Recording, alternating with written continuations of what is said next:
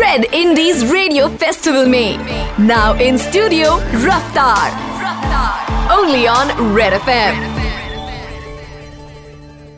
नमस्कार मैं हूँ रफ्तार और आप मुझे सुन रहे हैं रेड एफ़ एम पर। गुड मॉर्निंग दोस्तों। Wish you all a very happy world music week और रेड एफ़ एम पर चल रहा है red indies radio festival I love the way you guys are sending me love from across the country वैसे एक कलाकार के लिए उसकी कलम ही सब कुछ होती है and that's how I found my own label Kalamkaar along with my brother and partner Ankit Khanna and then we had Krishna coming in and killing the AR तो कलमकार स्टार्ट हुआ एक बहुत बेसिक से थॉट से कि हम लोग शिकायतें करते हैं कि हमारे पास अपॉर्चुनिटी नहीं थी प्लेटफॉर्म नहीं था, जगह नहीं थी।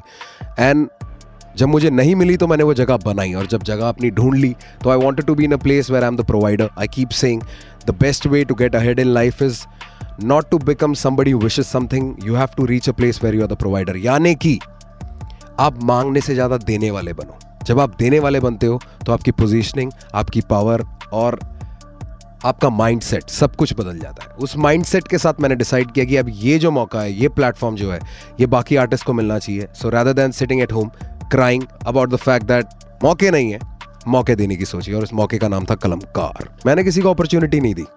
मैंने एक ऐसी जगह बनाई जब सब लोग मिलके साथ में म्यूज़िक बनाते हैं, एक दूसरे को भी सिखाते हैं, एक दूसरे से सीखते भी हैं और ऑटोमेटिकली प्लेसमेंट रीच ये सब हो जाता है। I am not the provider of opportunities I am the provider of stuff that you need to create opportunities मेरी फिलोसफी सिंपल है।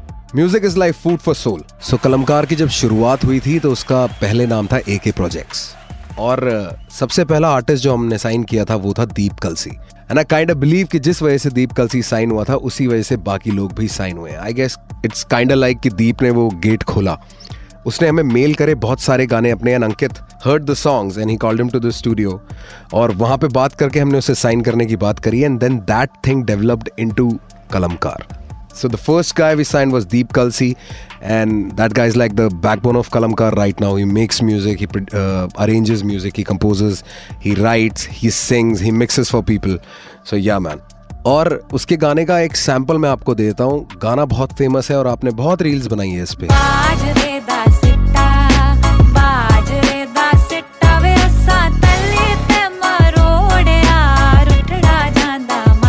produce by Deep Kalsi written by Deep Kalsi mix by Abhishek Ghatak and the last artist we signed on Kalamkaar was Mrinal Shankar because I keep seeing lot of people complaining about the fact की फेमसीज नहीं है female M Cs like female hip hop artist and now Mrinal is dropping like a song every second week और अगली आवाज़ आप सुनेंगे मृणल शंकर की, एक तड़कते भड़कते रैप संगीत के साथ। और बीट खास उसे बहने दो। बहनों को मेरा सलाम और भाई लोगों को भी प्रणाम।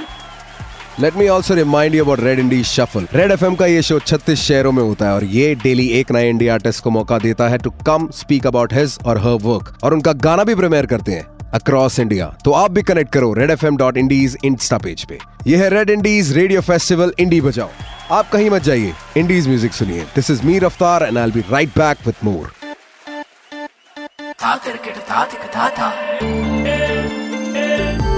सुनते रहो red indies radio festival festival indie बजाओ ओनली ऑन रेड एफएम बजाते रहो।